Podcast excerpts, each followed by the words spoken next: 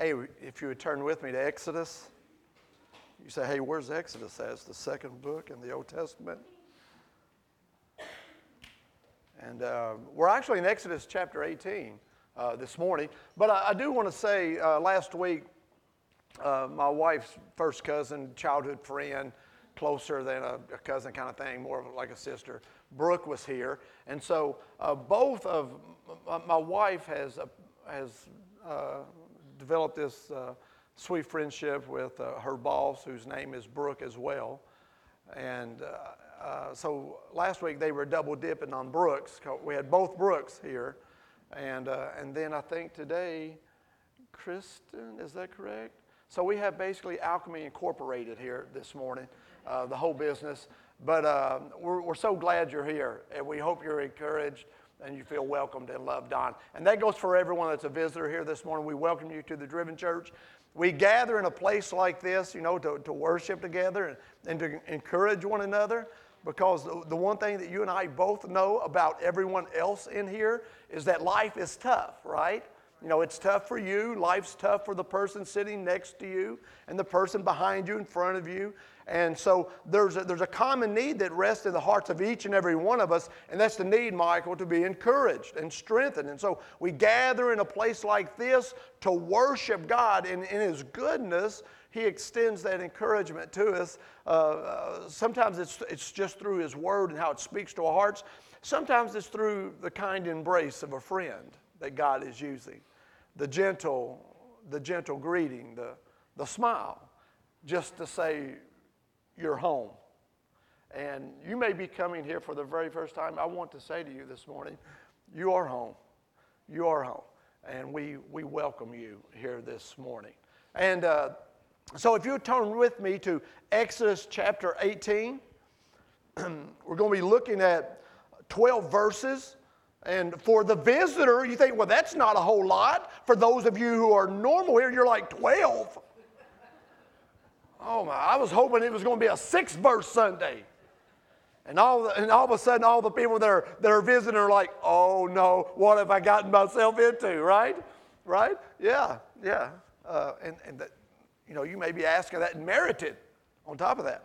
But hey, we're, we're going to be going through the, the first 12 verses of Exodus chapter 8. You know, we're doing this study through the book of Exodus. Last week we finished up to uh, Exodus chapter 17, and you know, Moses and the, and the kids of Israel, we'll call them that, right? Uh, they had come out of Egypt and, and they had been navigating uh, uh as the, the Lord was leading them, and they had come to a place called Rephidim, and in Rephidim, it was the very first place that the, the kids of Israel uh, were attacked physically, were attacked.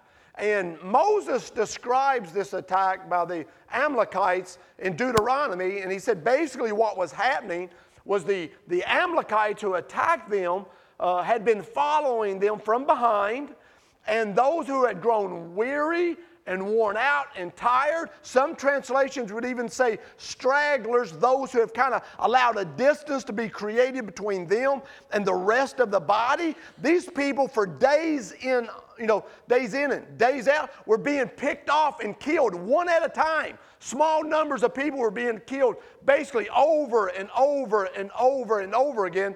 Well, ultimately, what ends up happening Moses makes a statement to Joshua, and he says to Joshua, You go round up some guys from the kids on the block here. You go round them up, and we're going to man an army, and we're going to put an end to this thing. That's basically what happens. Enough is enough. And you kind of admire that in Moses being led by God to draw a line in the sand, literally and figuratively, figuratively to say, Enough of this.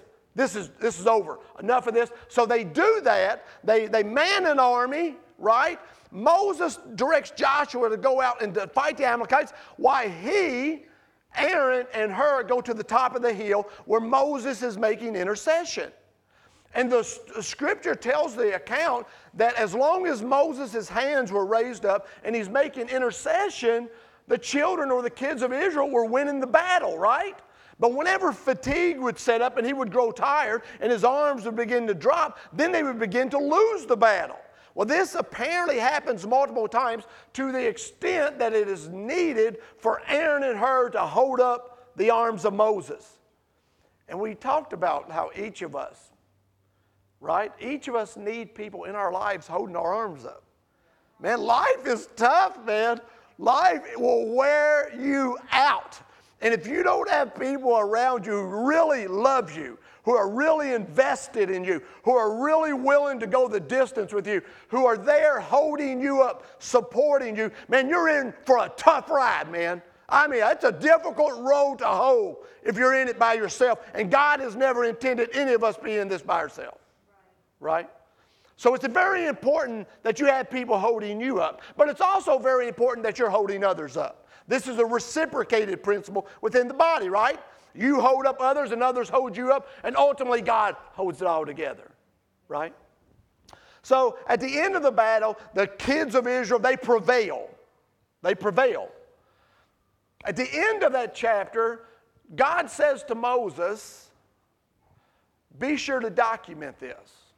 And when you document this, he mentions one person with the utmost certainty needs to know about what really happened, and that was Joshua. Why would Joshua need to know? Because Joshua was out there fighting the battle, right? He was engaged, man. He was engaged. He didn't have time to look up on the hill to see what those three old cats, 80 years old and older, what those three old cats were doing on the hill. Man, he had knives at his throat. So, the one thing he could not draw a parallel with was the moments in the battle when things were going down, it coincided with the intercession going down. And the moments when the, the victory was being won corresponded when the intercession was happening. He couldn't see that. So Moses said, Be sure to let Joshua know that this is what really happened because he's going to be fighting these Amalekites in the future. And I wanted Joshua to know that the battle isn't won with a spear and a sword, but the battle is won in intercession and prayer. The battle is won in God's power. And he wanted Joshua to know that. So we closed the chapter, hey, last week, with that one, if you got nothing else, if you got nothing else, it's the fact that the battles you're going to win, Christy, in your life, though it may cost you a physical labor, a, a, a, a commitment, and a devotion physically, the real battle is being won on the spiritual side of the coin in prayer and intercession. No real battle, no substantial gain is ever made without that, I'm telling you. And we did mention the fact that there will be times in your life that the enemy will concede a victory to your flesh, meaning he will let you think you won the battle with your intellect, with your willpower. He'll let you, he will do that. He will allow you some cushion, some victory in your. And the reason being is he wants you depending on you. Because what he'll do is, man, he'll get you out there in the deep water. You know, you, you've tread your way out. He'll get you into the deep water where you have confidence in your own ability, confidence in your own flesh, confidence in your own person. He'll get you out there in the deep water and you'll find out the water's too deep for whatever skill set you've got and he'll drown you in the deep water. But he'll let you get out there. He'll let you think you can swim in the deep water on your own, Ronnie. And we've all been there, haven't we? We've all been there in the deep water when the reality of our limitations has come to the forefront and we found ourselves crying out to the shore for a, a spiritual lifeguard. And by the grace of God, Jesus is always aware. And he can swim in the deep water. And he's retrieved me many times, and he's retrieved you many times. But that's who he is. So these are some things we talked about. So let's look where we're at right now. And I, I know some of you who are here, you think, well, that was, that was a sermon, Trent. I mean, that opening was a sermon. My sister was just getting started. I'm it's just the opening. And I can see the sweat just being down from her. She's scared to death. But listen, let's, let's turn to Exodus chapter 18. We'll try to navigate this for the sake of my young sister. Uh, relatively faster than normal. She'll know no different. So if it, you know. Okay, okay, let's look at this. 18, verse 1. We're going to unpack these 12 verses. There's some, there's some stuff in here. It says, Moses' father in law, Jethro. Now, listen, this cat, we haven't seen him since chapter 4, verse 18. This cat's been gone. He's sitting back in Midian, right? We haven't seen him in 14 chapters. As a matter of fact, the last words we hear Jethro speaking, who was a priest in Midian, was when Moses came to him and said, I'm leaving Midian and I'm going back to Egypt. And he says to him, Shalom, in a sense. He says, Go in peace. Go in peace. So now this is what's happening now. He's, he is now re emerged in chapter 18. Moses' father in law, Jethro, the priest of Midian, heard about everything that God had done for Moses and for God's people, Israel, when the Lord brought Israel out of Egypt. Now, there's a couple of things I need you to know right here, right off the bat, because we've got to establish who he is, what he is, where he's from, and why it matters. Okay? When it says that he's a priest from Midian, the one thing we're going to find out about uh, Jethro is that he's aware of multiple deities, multiple gods.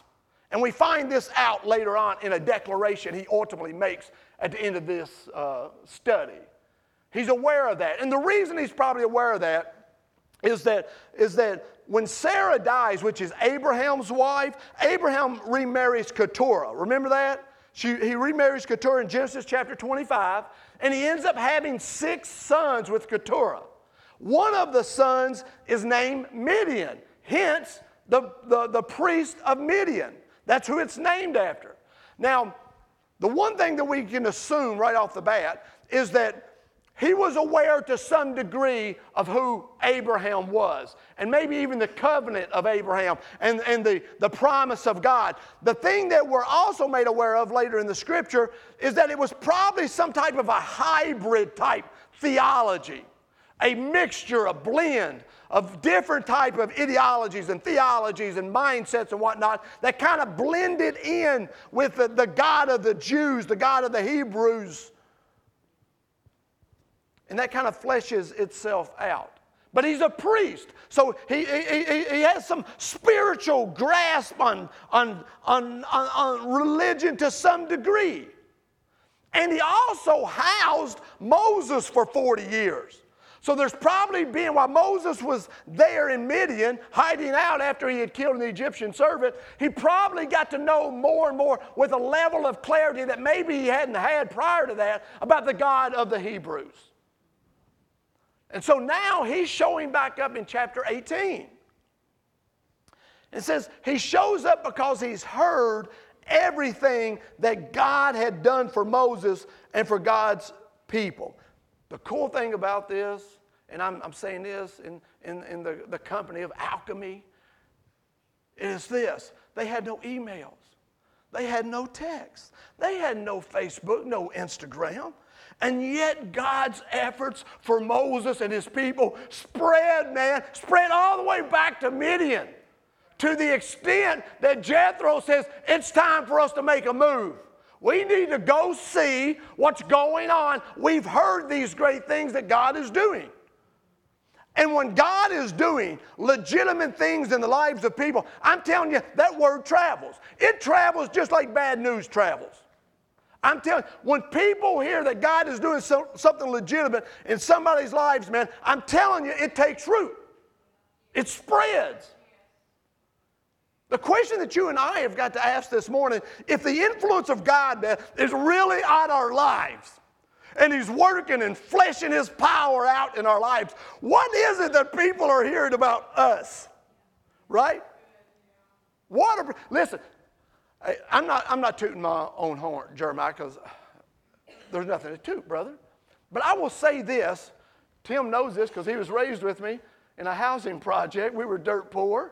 We would argue who was the poorest, but they had a car. I think I edged them out. All right? I mean, but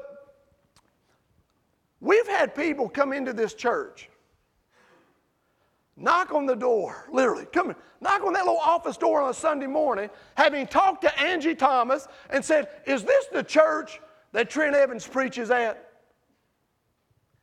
Because they've heard, they knew me. They knew what I was like. That's probably something that brought Tim here. When Tim's, Tim, I'm sure Tim was thinking, if God can do something in Trent's crazy life, God must be really actively involved in what's going on out there. Because Trent was a jacked up mess, right? I mean, that's probably legitimate. And listen, I'm sitting there looking at Tim like, oh, he's a jacked up mess. So this is, uh, yeah, we, we got the same story. Tim walks into church. I'm like, God must be doing something in his life. He was a jacked up mess. Why is he here? You know, I'm thinking the same thing he's probably thinking. Listen, this just happened a few weeks ago. I, had stopped at the, the, little Lincoln General Store right there in Hodgenville, that large metropolis. Population, on a good day, not many. That's right, not many. And I'd stopped and, and it, was around 10 o'clock. It was dark one night. And I stopped and I get gas. And I run into a guy that Ricky and I know. His first name was Johnny. Okay. oh, hey, hey. Let's give some grace. All right? And uh, he knows what I'm talking about. Inside joke, you don't need to know Johnny any more than Johnny. And I'm sitting there pumping gas, and there's Johnny. And you know what he asked me, Blair? I'm telling you, man, this has happened to me so many times. He said, Trent, what's going on? Raising a housing project with, you know what I'm talking about, Tim. I said, hey, Johnny. He literally says to me, and this has happened to me a thousand times, it seems like. He said, hey, man, are you still preaching? Man, I ain't seen this guy in years. That's the first thing he asked. Are you still preaching? I'm like, yeah, man. I'm still preaching. And in that moment, I can see almost a gasp of, of like, or an exhale. Because I think Ricky in his heart and his mind, there's still hope for him. I think what he is seeing in that moment, it didn't, tra- that's not what he's not, what he's saying is, is this God power thing, is this sustainable? Trent, you've been preaching now, you know, longer than you have it. I just want to know is, uh, does it still hold? Does it still hold? Is the grip still strong? Do I have a chance? That's what he's saying. This isn't anything exclusive to me. Each and every one of us, when God is expressing Himself in our lives in whatever way, shape, or fashion,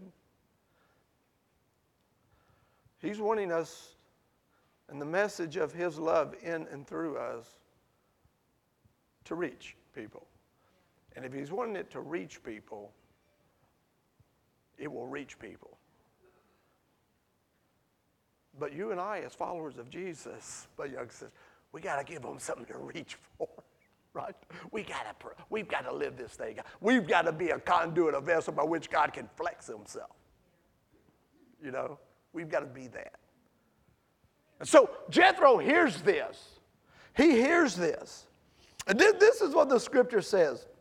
And I want you to get this because there, there's something kind of hidden and sweet in this word, right? It says, because he had heard everything that God had done for Moses and for God's people Israel when the Lord brought Israel out of Egypt. Moses didn't bring them out of Egypt. Did you get that? When the Lord brought them out of Egypt. The word in the Hebrew for brought is yatsal. And you know what it means? It means to break out. It means to lead out in the face of resistance. It doesn't matter what type of resistance, what type of confinement you have found yourself in in the past, because what God did for the children of Israel, and He did it in the face of some hostile adversaries. I mean, resistant forces. Yet God had purpose to get these kids, His kids, out of that country. And the scripture says that he brought them out. He broke those cats out regardless of the confining nature of the culture or the country or those who are opposed to God. You say to me today, I don't know if I can get out. It doesn't matter what the resistance is like in your life because it is God who does the bringing out. It is God. It doesn't matter about the resistance, the confinement. It's God who does the yatsal. You, I'm talking jailbreak. There wasn't bars in Egypt strong, tall, or deep enough to keep his kids there when God said after 400 years, it's time to go. No wonder Jethro said, you know what? I got to get a little closer. I need front row seats to see what's taking place in my boy's life because it's his son in law. And every father in law here knows once that scraggler guy marries your daughter, he's just another son, right? I mean, he may not be worth much, but once he marries her, hey, he's yours. That don't apply to me and Derek. It may apply to some of the rest of you. But this is just Jethro's boy, basically.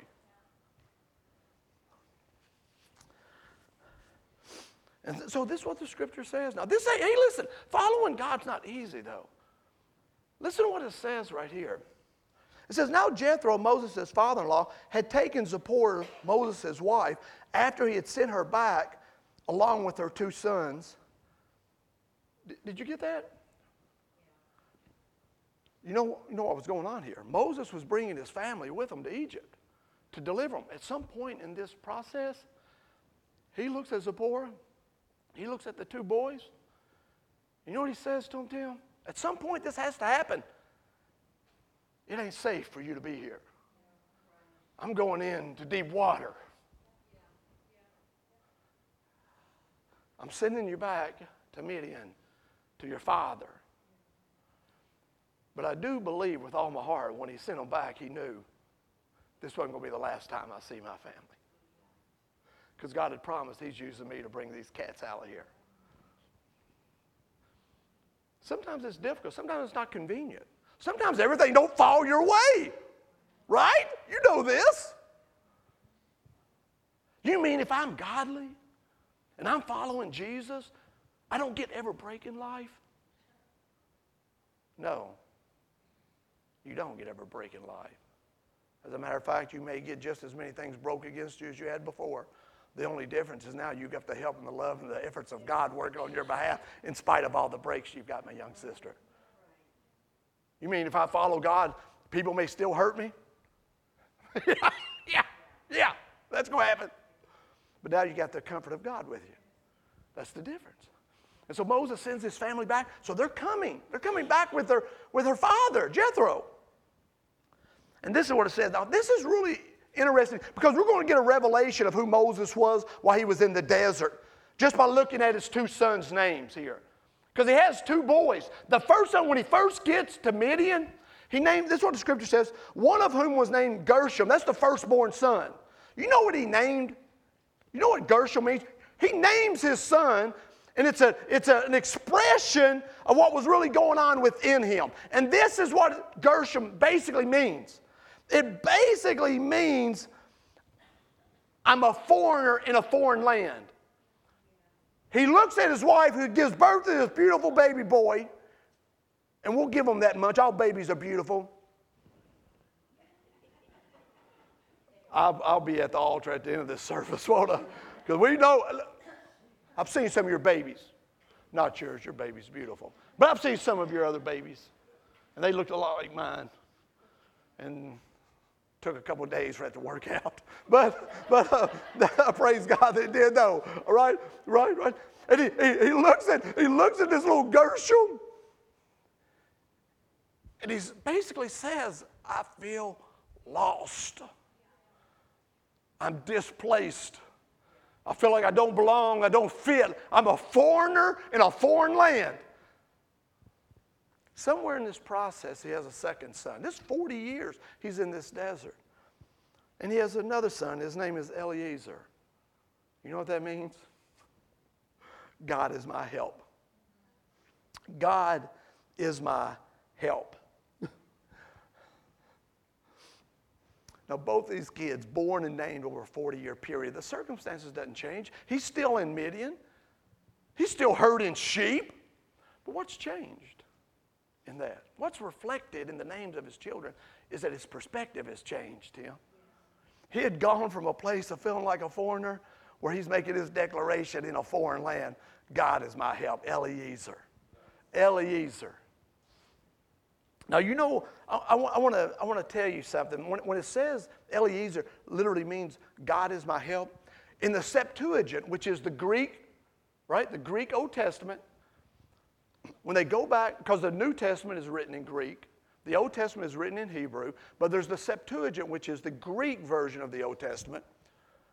Whenever they translate the word Eliezer, meaning God is my help, they translate that word into Boetheo in the Greek. And you know what that word means? It describes one who runs to a cry for help. Do you know where that word is used at in the New Testament? You remember in the book of Mark in chapter 9 when Jesus, this, this old dad comes up to Jesus, he said, Jesus, I've got this boy. Man, ever since he's a kid, he's been throwing himself in the fire and he's demon possessed. And I took him to your disciples and they couldn't do anything for him. So I brought him to you. And Jesus asked the boy's father, Well, how long has it been like this? He said, Since childhood, he's been like this. He's been thrown in and out of the fire and water in efforts to kill him. And he says to Jesus, But if you can do anything, take pity on us and help us. If you can, said Jesus, everything is possible for one who believes. Listen, we're about to get the Boetheo or the Eliezer. Immediately the boy's father exclaimed, exclamation mark, exclaimed, I do believe, help me overcome my belief. When he says help me, it's Boetheo. It's a cry out to one whom he's expecting will run to his aid. Eliezer in the Old Testament. He literally says to Jesus, Help me and saying in that word, I expect you. I'm anticipating. I know your heart is one to respond to one who is crying out for help. And you know what? When you read that story, that cat was right. He's right. You know what Jesus does? Jesus looks at the little boy and he cast out the demon to never return again. The man recognized in Jesus the same heart that Moses recognized in God when he named his son Eliezer God is my help. Moses knew this generations before.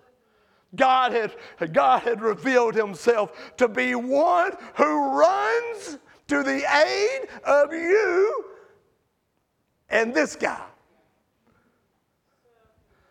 Listen, if you're going through a tough time, man, if you're going through a tough time and you're wondering how God's going to respond to your cries for help, just turn your spiritual ears towards the ground and you'll hear the pattering of the running feet. It is God's feet ready to you to help you, Ricky. Help you, Angie. Help you, Danny.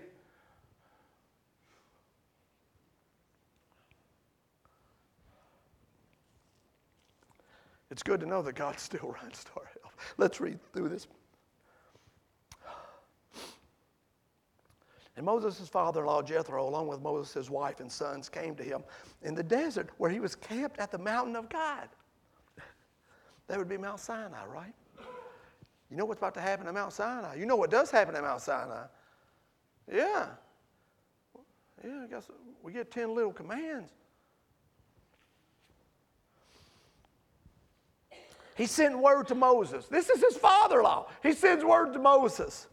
I, your father in law Jethro, am coming to you with your wife and your two, her two sons. Man, you want to talk about timely encouragement and how God sends encouragement. Sometimes, Bree, what seems like just the right time, man, when you feel like the weight of it is so immense that you're going under, and then the encouragement just swoops in and lifts you up out of there. The timely encouragement of God. That's what this is. You see, Moses had just watched a large portion of people, those vulnerable and those worn out and those slacking. He had watched them all die, being picked off. day after day after day. There was probably funeral processions, burials still taking place, families still mourning. You think that's the place you want to be leading? When you're looking at families that are burying their children, their husbands, their wives, how much praise you think you're getting for that battle won? In the midst of that heavy responsibility that lay upon his shoulders, the word comes to him Your dad's here. And he's brought your wife, and he's brought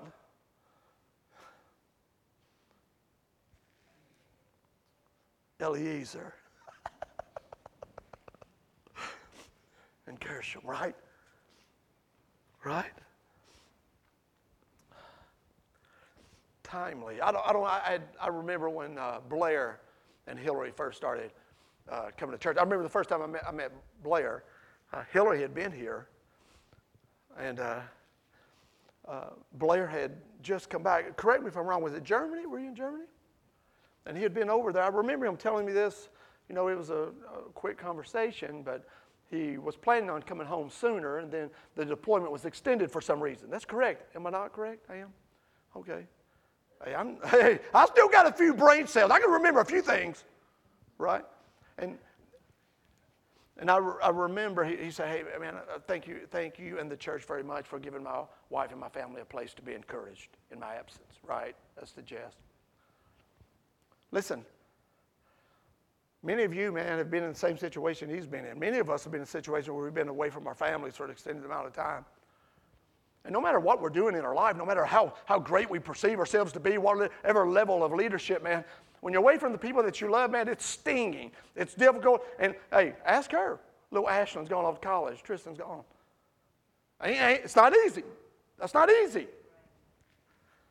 And sometimes, man, when you get home from a deployment and your girls are waiting for you, and I include your wife in that. You know what I'm talking Sometimes words just don't do it justice. When your heart wells up three times larger, because it is shrunk down like the Grinch's, three times smaller, right? And you see them,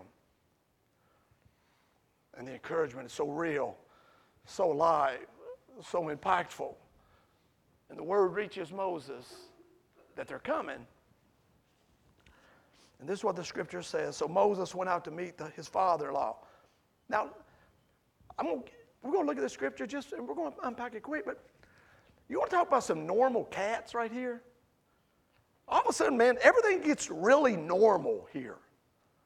I mean, they start to look like me and you, other than the bowing down and kissing, you know, you know. But so Moses went out to meet his father-in-law. He bowed down. It says humble and then he kissed him. Now, here's the weird part they asked each other how they'd been. That's straight up. That's straight up. That's not a high priest and a great leader. You know what that is? That's a dad. And that's a son. And they both ask one another, half your bed. Then all of a sudden, man, they start to look like they got flesh and bones on, don't they? Isn't that the conversation you would have with those that you haven't seen? The embrace, the exchange of affection, and the look into their eyes, not about all the circumstantial craziness of life. You just want to look at them and, as a man to his dad, a dad to his son, say, boy, how, how you been? Doing pretty good, Dad. It's, it's been a little tough. But man, seeing you is good. I mean, can you not see that? When you read that, can you not see that? Don't just, just don't just pore over the scripture, man. Take this stuff in, read it, man. See what's hidden in this stuff. Flesh, blood, and bones, real people. And they, they make that statement asking how you have been doing. and let, let me just drop this nugget and we'll move on really quick. Sometimes we have to step out of the row in which we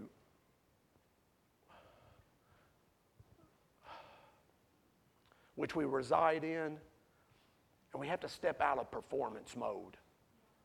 You know what I'm talking about, Mom? You know what I'm talking about. Mom, you know what I'm talking about, right? When you got to perform, you got to be at the top of your game. You can't be normal. You're mom. Moms aren't normal. You got to be this. Man, there's times, man, and dad, you know what I'm talking about. You got to be super dad. Whatever job you're doing, whatever position you hold, man, sometimes you just want to crawl out from under that title and just be who you are and experience in God's rest His love for you. One of the things that you and I have got to understand, Greg, is that God doesn't love us because of the call on our lives. He calls us because He loves us. Apart from the call, apart, and every one of us are called, apart from the call, God's love is present. Do you think He loves me because I preach? Then what do I do the rest of my life when I lose my voice and are no longer able to articulate the lessons of the scripture? Am I no longer loved? Sometimes we've got to step back and just rest and acknowledge God loves me. It's not an abandoning, an abandonment of responsibility. I'm not talking about that. I'm talking about sometimes in the responsibility, you just have to be real. You have to be real. Moses, 80 years old, man. 80 years old. And this is what he says to them. So they go into this tent, right? That's what the scripture says. Hey, man, how you doing? Good, Dad. How you doing? Good, son. Bring in the family. Hey, uh, uh, let's come into my four-bedroom, finished basement. You know, 80-inch wide. No, no, let's go in my tent. I just want. But I thought God was doing good things for you. He is. What does that got to do with it? Right? For those of you who think this is what God being good looks like. God being good and favorable for, favorable for them. Hey, that cat living in a tent, man. Think about that one. Wrestle through your theology with that. So Moses recounted to his father in law all that the Lord had done to Pharaoh and the, and the Egyptians for, the, for Israel's sake. And what else did he tell them? all the hardships that confronted them on the way and how the Lord rescued them. The power of our testimony, the reach of our lives, the reach of God's work in our life is going to include the difficult things. Sometimes you got to tell it. Sometimes you got to say, yeah, man, life has stunk at times. There have been some really difficult moments in my life. That's part of your testimony, the honesty in that. Man, I've gone through some hard things. I've suffered great loss. I've wept over many caskets.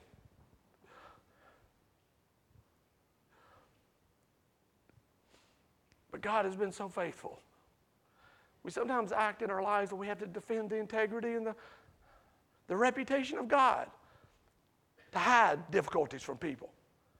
A lot of times people go through difficulties and they're never rescued by the body of Christ because they won't, won't even divulge the difficulty in which they find themselves in. Because they're trying to protect God's reputation as though God would need us to protect his reputation. Jay, is that not a foolish thought? But it's exercised often. I'm not going to ask Brother Trent if he'd help us financially because if I do, it's going to look like God ain't meeting my needs. I got to save God. and God's given us to give to you. And you sit there hungry. You sit there with your, your bills, your electric being turned off, this happening, that happening. When God has provided, then all you have to do is humble yourself and acknowledge you need the help of God. This isn't, God hasn't called us to defend Him, not in that sense. So he told his father, like, God's been faithful to the good, the bad, and the ugly. The good and the bad and ugly. Honesty just reaches people. Okay, you know what I'm talking about? Just, uh, and so we're going to close right here. I know. I'm sorry, my young sister. The scripture says Jethro rejoiced. Over all the good things the Lord had done for Israel when he rescued them from the power of the Egyptians. Mm, I want to be like that too, though. I want to rejoice when I see the good thing God's done in and through you. Bree, I want to rejoice with you, girl. I want to. You brought that baby in here.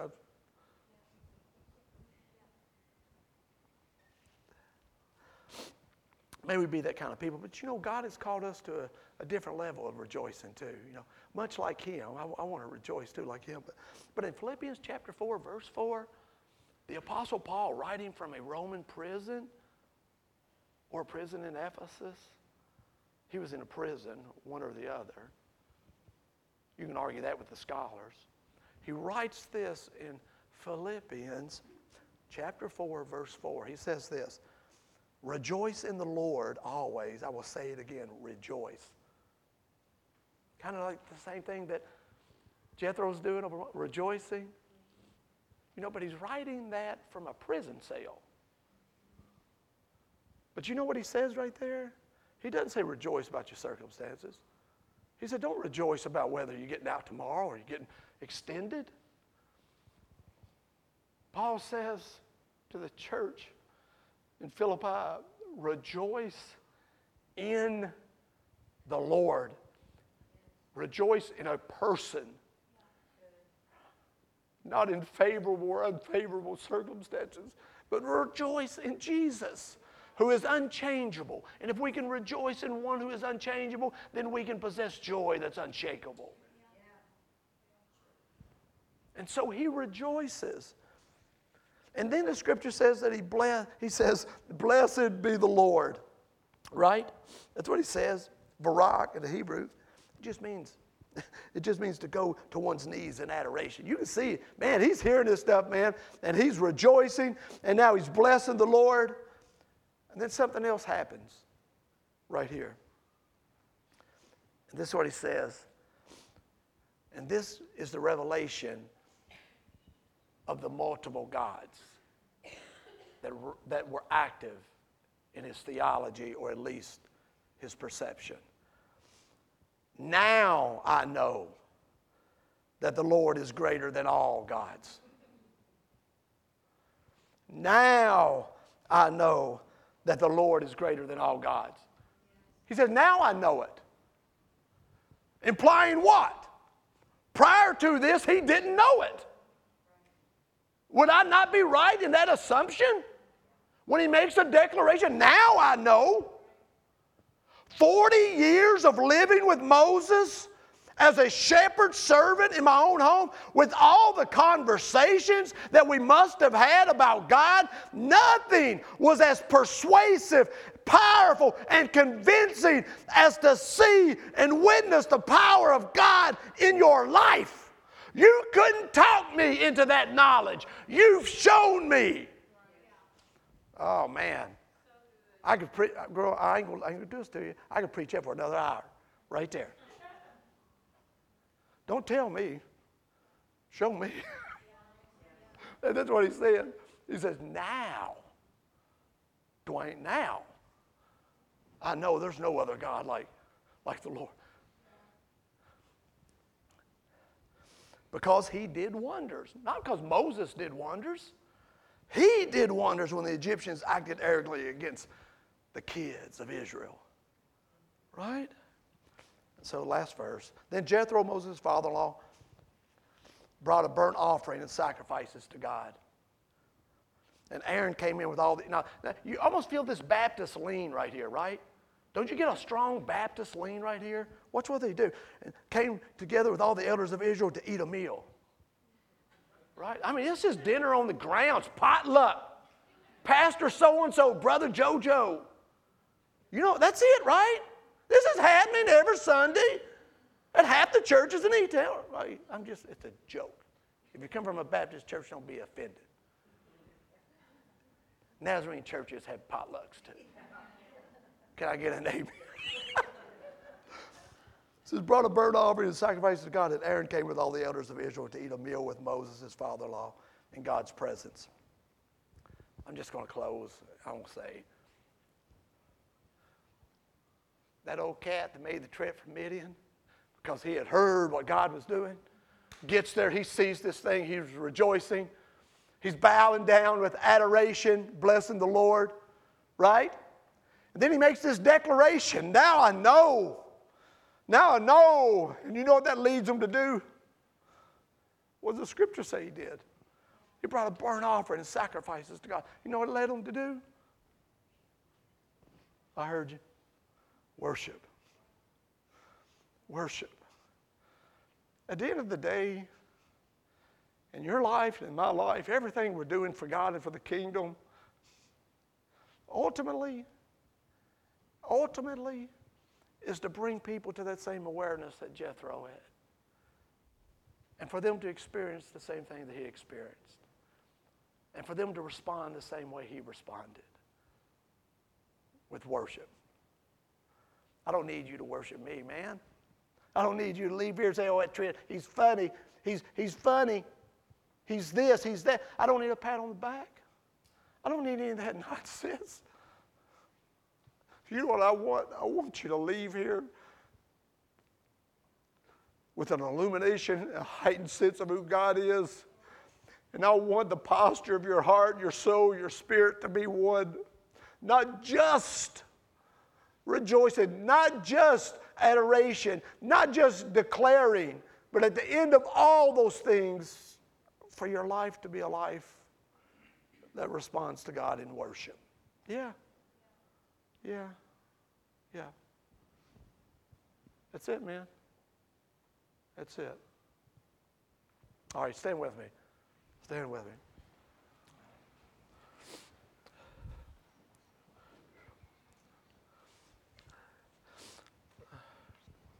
For my young sister who's here for the first time this morning, I'm going to place a charge at the feet and the heart and the mouths of every person here. She thinks she got the short sermon or maybe a long sermon, but you know she actually got, a, got the short one, really, right? Just don't tell her any different. She may not come back, right? Yeah. Listen, God loves you. You know that, don't you, man? God loves you. God wants to work through you. God wants to do more in and through you than you could even begin to think or imagine, man. God wants people coming up and saying, Man, what, what's going on in your life? What's going on in your business? Well, how's this thing happening? What is? Man, I'm hearing these things. And then there's that opportunity ultimately to impact people to bring them to that place of response to God. Yeah, yeah. All right, let's pray this morning. Heads bowed just for a moment. Father, for my brothers and sisters who have gathered here at 100 Hobson Way on this Sunday, I pray you would love them and encourage them. I pray, oh God, that they would give you a place to exercise your influence in their lives. Oh, that they would know how much they're loved and treasured and valued and esteemed. Oh, how you desire, Lord, to break them out against whatever resistance is in their life. Jailbreaker. My God's a jailbreaker. Oh God, may they, may they know your love for them. May they rest in that. May they trust you to do in them what is necessary to draw people, not to them, but to you. And so, Father, I just pray as this word that has been shared this morning just kind of settles on the hearts, we're just going to cast it. We're casting it this morning like you would grass seed. We're just casting it. God, make it grow. Give it fertile ground, Lord, to rest on, rest in, to root in. Give it fertile ground, Lord. So, Father, go with us, Lord. Even as we leave this place, this building, this spot, Lord, may these words, this message not leave our hearts or our minds. We bless you, Lord. we bless you. We thank you. This is a good, this is a good group of people, Lord. You brought, you brought your children together to worship here, and I bless them, Lord. They are genuinely beautiful people. Enrich their hearts and their minds, Lord. Draw them close to you, I pray. And may we, as Paul said, uh, may we rejoice in the Lord always. Let me say it again rejoice. We bless you, Father. We thank you. It's in the name of Jesus we pray and we ask these things. And the sons and daughters of God, in Jesus' name, said amen. Amen. God bless you.